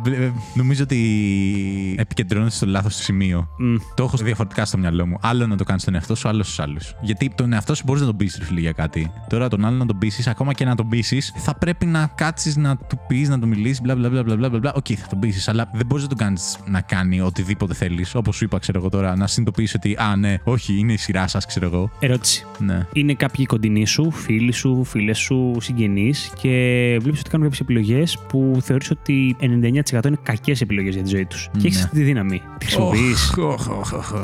Σου λέει, ρε παιδί μου, ένας κοντινός σου ότι ξέρεις κάτι, θα παρατήσω τη δουλειά μου και θα πάω να κάνω αυτή την επιχείρηση. Και βλέπεις ότι ξεκάθαρα είναι φάουλ αυτό, ότι θα καταστρέψεις τη ζωή του, ας πούμε. Πού το ξέρεις, ρε φίλε, ειδικά σε τέτοιο θέμα επιχειρηματικότητας, ξέρω εγώ. Ξέρω εγώ, βλέπεις ότι δεν το έχει καθόλου με την επιχειρηματικότητα, ότι είναι τέρμα ανοργάνωτος άνθρωπος. Αυτό ότι... δεν έχει καμία σημασία άμα θα κρατήσει ή όχι. Βρε, εγώ μαζί σου. Ναι. Σου λέω ότι και καλά εσύ το νιώθεις έτσι. Να το πάμε διαφορετικά, ας πούμε, για να βρούμε ένα κοινό έδαφος. Ναι. Γιατί το επιχειρηματικό είναι άλλο θέμα. Πες, ρε παιδί μου, ότι οκ, okay, θα κάνω έτσι τα δάχτυλά μου, ξέρω εγώ, και ο ξαδερφός μου θα σταματήσει, ξέρω εγώ, το κάπνισμα. Ναι. Πάμε σε κάτι το οποίο είναι ξεκάθαρα, ας πούμε, ναι, ναι, ναι. Το κάνεις ή όχι.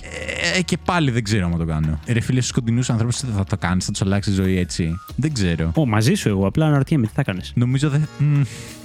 Ρε παιδί μου, πες ότι ένας κοντινός. Με βασανίζεις, Μίλτο, είναι... δεν ξέρω τι να κάνω με τον εαυτό μου. Νιώθω ότι πρέπει να πάρω απίστευτα σοβαρές αποφάσεις ξαφνικά. Πες ότι είναι ένα πολύ αγαπημένο σου άτομο το οποίο οδηγάει μηχανή και έχει την ξεροκεφαλιά να μην φοράει ποτέ ποτέ κράνος. Και μπορείς απλά να του πεις από εδώ και πέρα θα φοράς πάντα κράνος. Και θα φοράει πάντα κράνος. Αχ, δεν ξέρω, ρε φιλέ. Ακόμα και σε αυτό δεν ξέρω. Του αλλάζει η ζωή, ρε φιλέ, του άλλου. Οκ, okay, ναι, για το καλό του είναι. Σύμφωνοι. Θα το κάνες. Θα του το έλεγα. Θα, θα χρησιμο... τον προειδοποιούσα, ξέρεις. Όχι, ενώ. Νομίζω... Ε, θα το έλεγες, θα το έλεγες. Όλοι λέμε, ρε παιδί, στους κοντινούς μας αυτό που πιστεύουμε για το καλό τους. Ναι, δεν θα ξέρω. Παίρναγε στη γραμμή. Δεν ξέρω, στους κοντινούς μου δυσκολεύομαι πάρα πολύ. Το καταλαβαίνω. Δυσκολεύομαι πάρα, πάρα πολύ. Μου φαίνεται ότι κάτσε, ρε φιλέ. Δηλαδή, ποιος είσαι ο τέλειος, ξέρω εγώ, που θα αποφασίσεις τι θα κάνουν οι άλλοι. Δηλαδή, οκ, okay, το δικό μου μειονέκτημα, τη δική μου αδυναμία την είδες, ξέρω, τη δική σου δεν τη βλέπεις, ξέρω εγώ, κάπως έτσι. Δηλαδή, ε, δεν ξέρω. Δυσκολεύομαι πάρα πολύ. Δεν ξέρω αν θα το έκανα. Χαίρομαι, Άγγελε, ούτε θα το έκανα. Ναι. Να σου πω την αλήθεια. Με πίεσες πάρα πολύ, νιώθω άβολα. Έλα, μωρέ, πίεσαι με κι εσύ. Εσύ είπες, δεν δε, δε, το έκανες, δεν δε, δε πιέστηκες πολύ. Α, οκ. Α, εσύ φλέρταρες την ιδέα δηλαδή. Φλέρταρα, αλλά κάτι μου κλωτσάει μέσα μου. Νιώθω, όχι, νιώθω, όχι. νιώθω περίεργα. Εγώ σε αυτά τα σενάρια όπου αυτό που μπορείς να κάνεις είναι λίγο τύπου θεϊκό, ναι. Το κάνω και επεμβαίνω σαν να αποφασίζω εγώ για τους άλλους. Ε, είμαι αρνητικός γενικά. Ναι, είναι. Δε, σου λέω, νιώθεις άβολα. Δεν ναι, ναι. Ξέρω. Πάμε ένα τελευταίο. Θα ήθελες να μπορείς να γίνεις αόρατος. Ήθελα να σου το πω και εγώ αυτό και το ξέχασα. Okay. Γαμάει αυτή η δύναμη. Εννοείται ότι πάλι σε πάει σε μονοπάτια του και πώς θα το χρησιμοποιούσες ακριβώς. Ναι. Πονηρά. Αλλά παρόλα αυτά τα σπάει, ρε φίλε. Δεν μπορώ να την αρνηθώ. Και νομίζω ότι θα το εξερευνούσα στην πορεία πώς θα το χρησιμοποιούσα. Είτε τις πονηριές τύπου γίνεσαι αόρατος και παρακολουθείς κάποιον ή γίνεσαι αόρατος και για να μην δεις κάποιον που σε είδε. Ναι. Για να κάνεις κάτι που δεν πρέπει να δουν οι άλλοι ότι έκανες. Λοιπόν, γίνομαι αόρατος, απλά αποφεύγω κόσμο.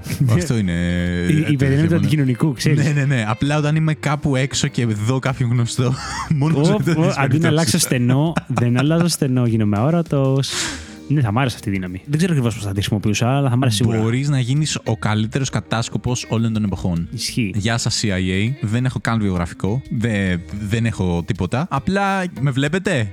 Τώρα με βλέπετε. Τώρα δεν με βλέπετε. Και γίνεσαι ταχυδακτυλουργός. Και τρελαίνεις απλά την υφήλιο με το να κάνεις κόλπα στα οποία εξαφανίζεσαι και όλοι οι μάγοι του κόσμου προσπαθούν να καταλάβουν πώς το κάνεις. Οκ, okay, ναι, ναι, ναι. Και εσύ απλά γίνεσαι διάσημος γιατί κανείς δεν μπορεί να το αποκρυπτογραφήσει. Είναι και αυτό άλλο ένα career path. Άμα θέλεις. Έχεις, ρε παιδί μου, πράγμα. Εμένα θα μ' άρεσε. Συμφωνώ. Και μπορείς να το χρησιμοποιήσεις και για καλούς σκοπούς όπως είπαμε. Σκέψου πόσο ωραία μπορείς να τρομάεις κόσμο με το να φοράς ένα σεντόνι, να πηγαίνεις και καλά αόρατο, να λένε χαχά κάποιος φοράει ένα σεντόνι και μετά να το πετάς και να μην έχει τίποτα από κάτω. Και να χέζονται οι άλλοι όντως πάνω τους. Εντιταρισμένο είναι το βίντεο. Ή σκέψου πόσο βοηθητικός θα ήταν σε ένα escape room ώστε να κάνεις τα πάντα να κουνιούνται γιατί απλά είσαι αόρατος. Αυτό σκέφτηκα. Ότι εντάξει, μπορείς να το χρησιμοποιήσεις έτσι. Εννιαράκι, φιλέ. Πολύ καλό. οκτώ και μισό. Κοίτα, μπορείς να το χρησιμοποιήσεις και για άλλους σκοπούς. Μπορείς να μπαίνεις σε αεροπλάνο χωρίς να πάρεις εισιτήριο. Γίνεσαι αόρατος, περνάς στο check-in, μπαίνεις μέσα, τελείωσε. Και βαράνε λέει τα μπικλιμπίδια που έχεις πάνω σου. Έλα μωρέ τώρα. Στον έλεγχο. Δεν θα πάρεις μπουκαλάκι νερό πάνω σου. Ή μεταλλικά αντικείμενα. Ε, κανονικά θα ταξιδεύεις, ρε παιδί μου. Απλά θα μπεις έτσι.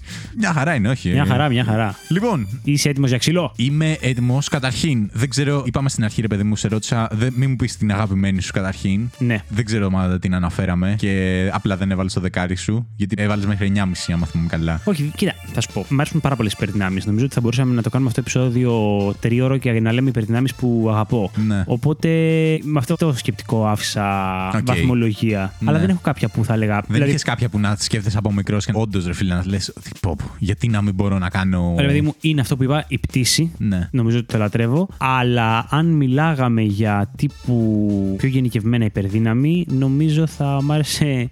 Είναι εντελώς συγκεκριμένο να είχα τη δυνατότητα που είχε ο Γκόκου, αυτή την αφύσικη ικανότητα να γίνεσαι δυνατότερος, να πετάς ακτίνες, να πετάς ο ίδιος, ναι. να μεταμορφώνεις σε Super Saiyan. Θα ήθελα να είμαι okay. στον Γκόκου. Αλλά ναι, αυτό δεν είναι ακριβώς υπερδύναμη. Ναι. Εντάξει, το δέχομαι, το δέχομαι. Χαίρομαι. Ευχαριστώ. Λοιπόν, έτσι που λέτε, παιδιά. Εσύ κάτσε λίγο πριν προχωρήσεις. Εγώ είπα να πετάω. Να πετάς και εσύ. Το ίδιο αυτό που είπαμε. Το ξεκινήσαμε με τα δυνατά. Ναι, ναι, ναι. ναι, ναι. Okay, δεν, το, okay. δεν το διαπραγματεύομαι καν, φίλε αυτό. Ωραία. Είσαι έτοιμος για πάρε πέντε? Είμαι έτοιμος για πάρε πέντε. Αν θυμάμαι καλά, ξεκίνησες εσύ την προηγούμενη φορά. Ναι. Να ξεκινήσω εγώ. Ναι, ναι. Τέλεια. Λοιπόν, το θέμα, Άγγελε, αυτής της εβδομάδας που θα μου βαθμολογήσεις είναι οι σοκολάτες. Oh, oh, oh, oh. Με αφορμή λοιπόν το ότι στο παγωτό σοκολάτα έβαλα μέσα ότι τα πάντα. πάντα είναι σοκολάτες και τέτοια, διάλεξα και εγώ πέντε αγαπημένες θα πω σοκολάτες okay. για να μου τις βαθμολογήσεις. Τρώω σοκολάτα γενικά. Μην το ξαναπείς αυτό. Οκ, okay, χαίρομαι. ε, ξέρεις τι, η, η έννοια μου μόνο ήταν να μην σου πω κάποια και δεν την έχεις δοκιμάσει. Υπάρχει περίπτωση, ναι. Δεν πειράζει, ρίσκαρα. Λοιπόν, πάμε. Ιον γάλακτος. Ιον γάλακτος. Λοιπόν, είναι πολύ ωραία σοκολάτα. Δεν είναι η αγαπημένη μου. Είναι, νομίζω, πολύ. Πώς να το μεταφέρω. Είναι παχιά, ρε παιδί μου, η σοκολάτα. Πώς okay, να το πω. Okay. Ότι... πυκνή, κάπως. Αυτό, είναι πυκνή σοκολάτα. Το οποίο δεν είναι απαραίτητα κακό, αλλά δεν ήταν η αγαπημένη μου. Mm-hmm. Κοίτα τώρα τι με βάζεις να κάνω. Δεν μπορώ να βαθμολογήσω χαμηλά, γιατί είναι όλες σοκολάτες, έτσι. Και εγώ δυσκολεύτηκα όταν έκανα τα predictions, γιατί ναι. Ρε φίλοι, είναι σοκολάτες. Πώς μπορείς να τους βάλεις κακό βαθμό. Ναι, δηλαδή ακόμα και κανονικά, ξέρω εγώ, άμα μου δώσω σοκολάτα έτσι, έχω Ιον.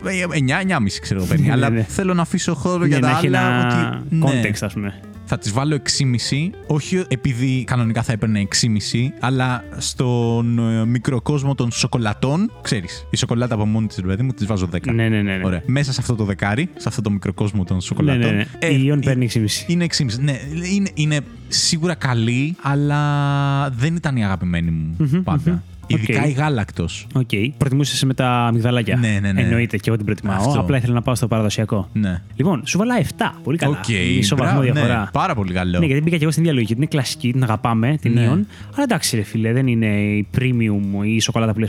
Λαχτάριξα. Δεν είναι ότι δεν τη θεωρώ premium. Είναι πολύ καλή. Απλά είναι πάρα πολύ. Είναι και λιγοτική. Επειδή είναι πυκνή, ρε φίλε. Ναι. Δηλαδή δημιουργεί μια περίεργη. Αυτό δεν το νιώθω με το λιγοτικό που λες. Μπορώ να φάω πολύ Ιον σοκολάτα. Όχι, σίγουρα θέλεις και. Σίγουρα μην είναι με νερό. Ε, μετά, ναι. Ε, τέλος πάντων. Ναι. Ωραία, ωραία. Σοκολάτα νούμερο δύο. Break με φουντούκι. Η πράσινη. Πα, πα, πα.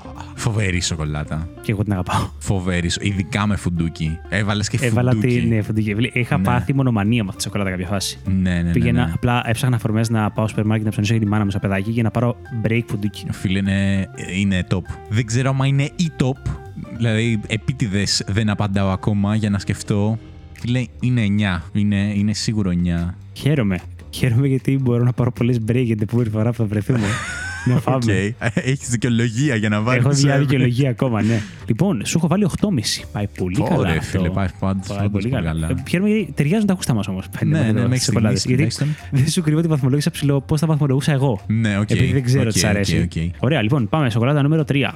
Crunch. Crunch. Η παραδοσιακή η μπλε. Η παραδοσιακή η μπλε. Mm, φοβερή σοκολάτα και Crunch. Αγαπημένη. Η ερώτηση είναι, είναι πάνω από break φουντούκι ή κάτω από break φουντούκι. Νομίζω ότι είναι ελάχιστα κάτω.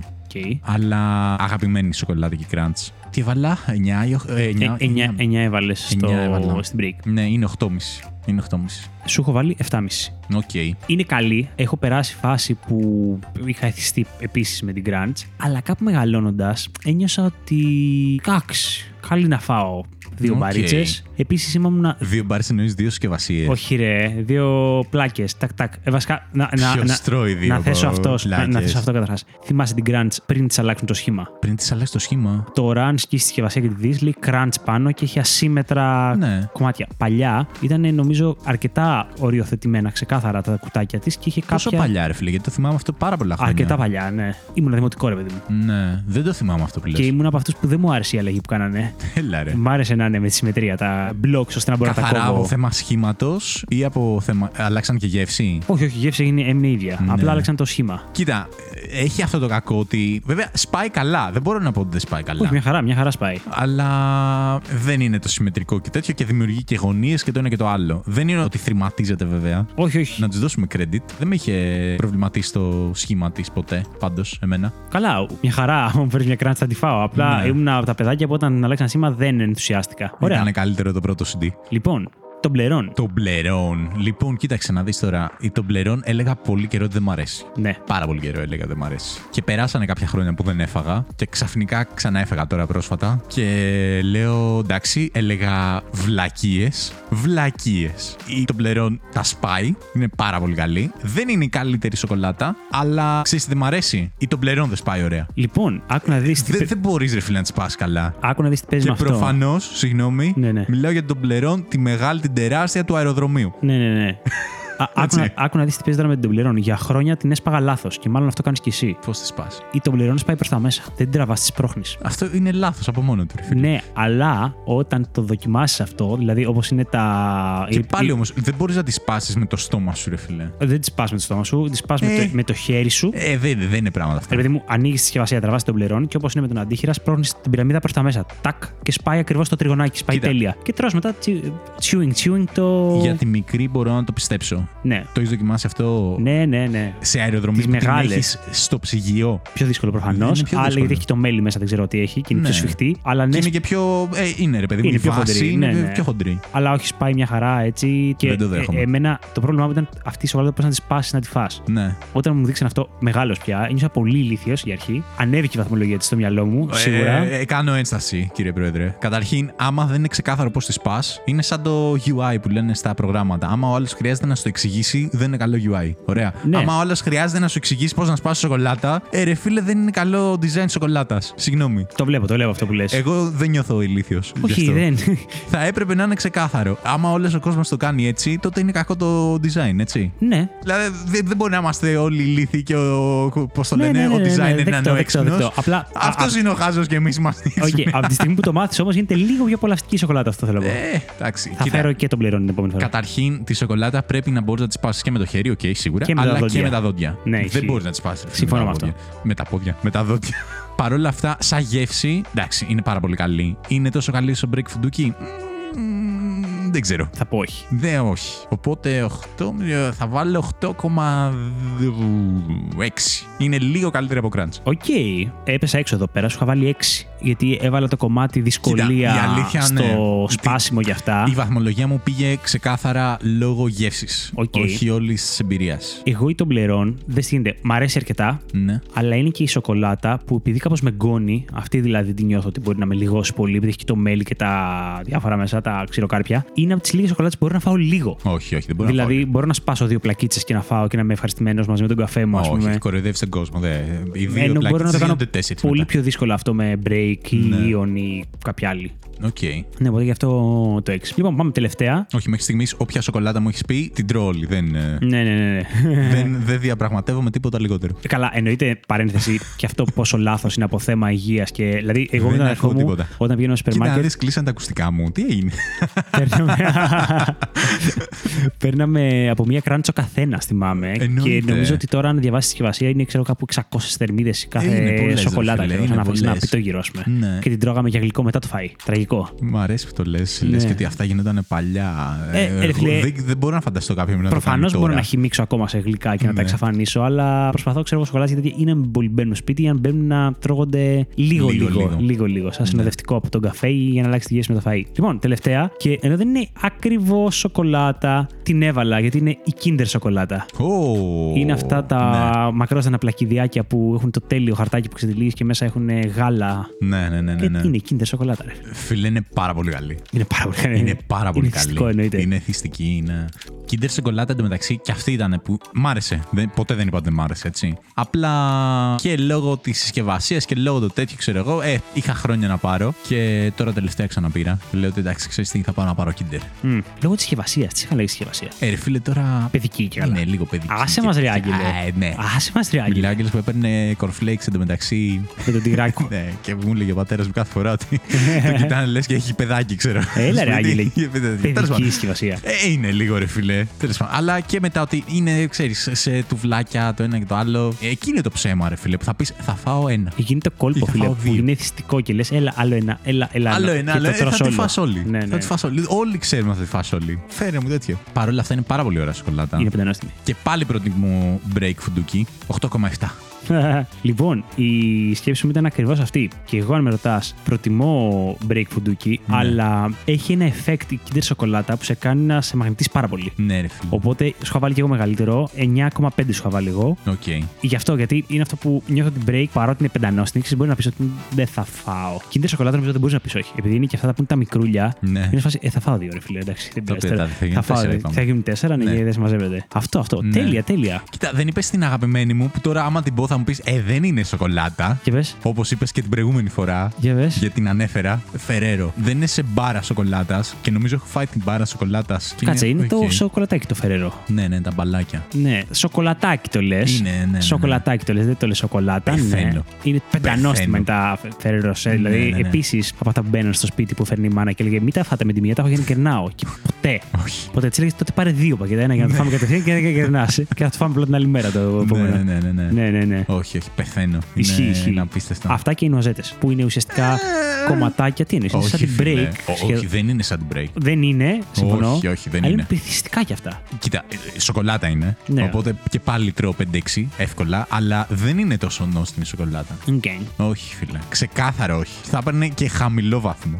Εντάξει τώρα και εσύ, όχι χαμηλό βαθμό. Όχι, όχι, θα έπαιρνε χαμηλό. Λοιπόν, συνολική διαφορά πέντε κόμμα τέσσερα. Νομίζω ότι το έχω πάει πολύ καλά. Πήγες πολύ καλά, ναι. Πήγες πολύ καλά. Ωραίο θέμα. Αχ, ναι, μου άνοιξε την όρεξη βέβαια. Και εμένα. Αλλά, ναι, τι να κάνουμε. Λοιπόν, κοίταξε να δεις τώρα τι έγινε. Έπεσε η ιδέα να κάνουμε επεισόδιο υπερδυνάμεις. Λέω, και okay, πάμε σε κάτι λίγο εκτός πραγματικότητας, λίγο κάτι πιο σουρεάλ και τέτοια. Οπότε, λέω, θα του βάλω ένα θέμα, το οποίο είναι και αυτό εκτός πραγματικότητας. Θέλω να προσπαθήσεις να το βάλεις σε ένα πλαίσιο. Πες ότι είμαστε, ρε παιδί μου, σε ένα παράλληλο σύμπαν, σε ένα έτσι λίγο περίεργο, σε ένα σουρεαλιστικό σύμπαν. Θα σου πω διάφορες εταιρείες, ναι, οι οποίες εξειδικεύονται σε κάτι το οποίο ίσως να μην έχει τόσο νόημα στην γη που ζούμε. Okay. Αλλά σε μια άλλη θα μπορούσε να έχει, ξέρω εγώ. Θέλω να μου κρίνεις τις ιδέες μου για περίεργες επιχειρήσεις. God damn it. Θα πω ότι είναι πάρα πολύ περίεργο θέμα, αλλά μου έχει κεντρήσει το ενδιαφέρον. Ναι. Λοιπόν, Μίλτο, σκέφτομαι να ανοίξω εταιρεία βαρύτητας. Είσαι γελίος, ρε μαλάκα. Και τι θα πουλάει η εταιρεία σου, βαρύτητα. Βαρύτητα θα πουλάει. Δηλαδή θα έλεγα, μου λείπουνε μερικά G. Ναι. Ας αγοράσω. Τι μαλάκα είσαι, ρε. Πήγα να σε πάρω και εγώ στα σοβαρά. Λέω, θα είναι σε ένα alternate universe και θα είναι μια εταιρεία που πουλάει, ξέρω εγώ, και θα ήταν κάτι το οποίο στοχεύει η ανθρωπότητα να φτάσει, αλλά δεν έχει φτάσει ακόμα. Αλλά βαρύτητα. Ναι, πουλάω βαρύτητα. Σου λέω, είναι κάποια τα οποία δεν έχουν τόσο νόημα. Ναι, το κατάλαβα. Κάποια. Ναι. Οκ, βαρύτητας. Θέλω να μου πεις μια εφαρμογή που θα μπορούσε να έχει αυτή η εταιρεία. Θέλω να σκεφτείς εσύ και να κρίνεις τη δική σου σκέψη. Okay. Τι πουλάς, πουλά βαρύτητα, ρε φιλέ. Mm. Θες. Δεν θέλω. Δεν θες. Όχι. Ε. Θα τους βάλω τρία. Τρία. Δεν είσαι καθόλου ρομαντικός για άλλη μια φορά. Τι? Σου είχα βάλει πέντε. Α. Okay. Ευτυχώς που δεν έχεις βάλει εννιά και να λες τι ιδέα, ρε μαλακά. Φίλε, σαν, εταιρεία για βαρύτητα. Σαν ιδέα, αυτό μου ήρθε πρώτο σαν ιδέα και έφτιαξα όλο το υπόλοιπο θέμα. Οπότε του χρωστάω όλο το θέμα σε ah, αυτό. Okay. Αλλά ναι, το για, για, για ψυχολογικούς λόγους μου άρεσε πάρα πολύ. Αλλά τέλος πάντων. Λοιπόν, θέλω να ξεκινήσω μια κατασκευαστική εταιρεία η οποία φτιάχνει τρύπες στο νερό. Αχ, Θεέ μου. Γιατί, γιατί το περνάω εγώ αυτό. Λοιπόν. Λοιπόν, μ' αρέσει αυτό που έκανες. Okay. Μ' αρέσει αυτό που έκανες, είναι κατστραμμένο. Τρύπες στο νερό, λοιπόν. Ή και λάκους σε φάβες.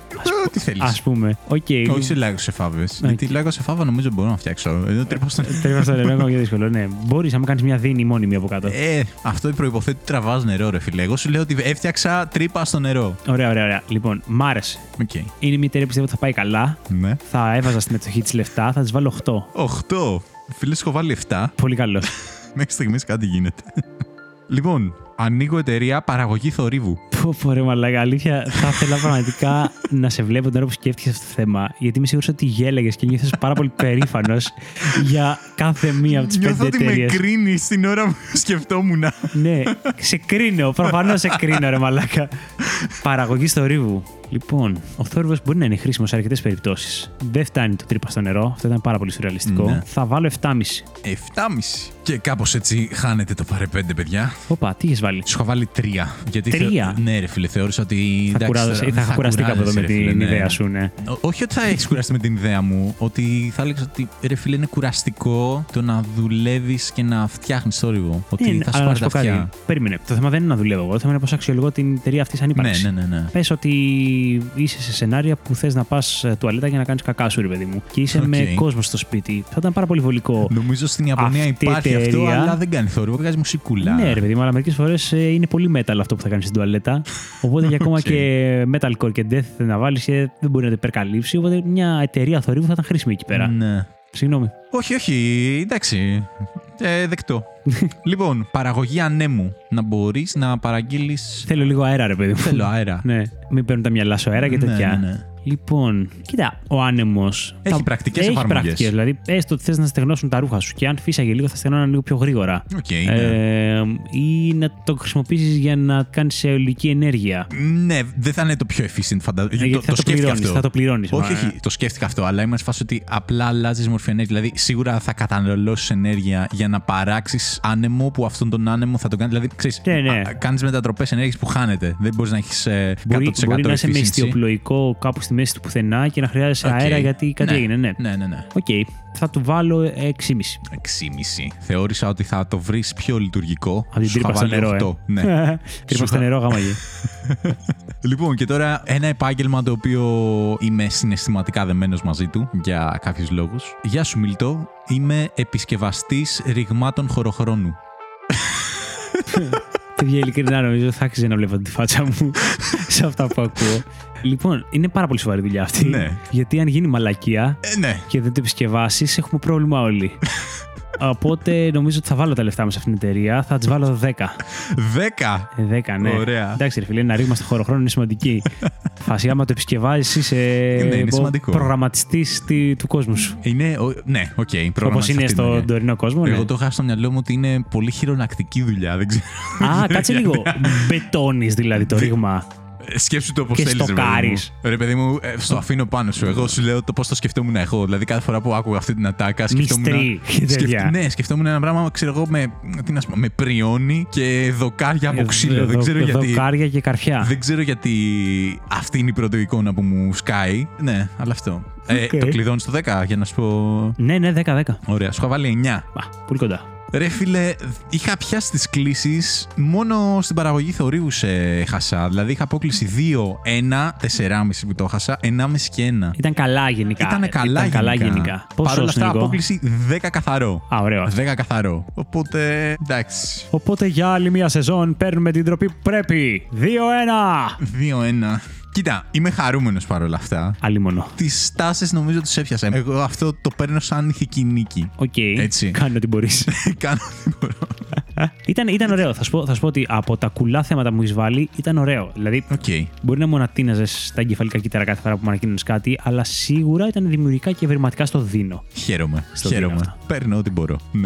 Λοιπόν, Μίλτο, χάρηκα πάρα πολύ για τη συζήτηση μας. Ήταν πάρα πολύ και εγώ ενδιαφέρον. Μου έξαψε τη φαντασία για να σκεφτώ τι θα έκανα με τις περιδυνάμεις μου. Ναι. Μπας και όντως υπάρχει ένα σενάριο που θα μπορούσε να γίνει πραγματικότητα αυτό. Βέβαια, βάλαμε πολύ το θέμα ηθικής μέσα. Ε, και είμαστε ηθικά όντα, ρε Άγγελε. Τι να κάνουμε τώρα. Τι να κάνουμε, τι να κάνουμε. Δεν μπορούμε να το πετάξουμε αυτό. Ναι. Λοιπόν, άμα θέλετε, στείλτε μας κι εσείς τις υπερδυνάμεις που σκέφτεστε, είτε στο Instagram, είτε στο email, είτε σε comments στο Spotify. Θα χαρούμε πάρα πολύ να ακούσουμε τις βαθμολογίες που θα βάλετε σε κάποια υπερδύναμη. Και πείτε μας κιόλας αν εσείς θα σπάγατε το φράγμα της ηθικής και θα τις εκμεταλλευόσασταν πονηρά. Και θα κρατήσουμε όλα τα σχόλιά σας ανώνυμα. ανώνυμα. Εννοείται. Απλά θα αναφέρουμε ότι α, κάποιοι θα το χρησιμοποιούσαν και έτσι. Ή όχι, το κοινό μας είναι πάρα πολύ ηθικό. Κάποιοι θα γίνονταν συγκάτοικοι με τον Άγγελο στο τρεις χιλιάδες μετά Χριστόν. Θα μεταφέρονταν. Παιδιά, άμα θέλετε, ναι, γιατί λογικά τα νίκια θα έχουν πάει στο Θεό. Σίγουρα. Ένα συγκάτοικο θα το θέλω. Ή εγώ σου είπα ότι το πλάνο μου είναι να γυρίσω μετά παρελθόν, έτσι. Το παρελθόν, επίσης, επίσης, στείλτε Τσάμπα. μας καμιά φανταστική εταιρεία χρησιμοποιητές του Άγγελου. Ναι. Πιστεύω ότι μπορεί να είστε ευρηματικοί ή και ποια σοκολάτα θα βάζατε στο τοπ φάιβ. Ναι. Στείλτε μας γενικά ό,τι θέλετε. Θα χαρούμε πάρα πολύ. Ή και το που να κάνουμε το επόμενο επεισόδιο. Ευχαριστούμε τον Γιάννη που μας ακούει ταξιδεύοντας στο αεροπλάνο. Γεια σου, Γιάννη. Και ελπίζω καλό να ταξίδι. Το κρατήσαμε συντροφιά και παρέα σε όλο το ταξιδάκι. Και σε όλους εσάς που μας ακούτε κάθε εβδομάδα. Καλό σας βράδυ. Καλό βράδυ, παιδιά.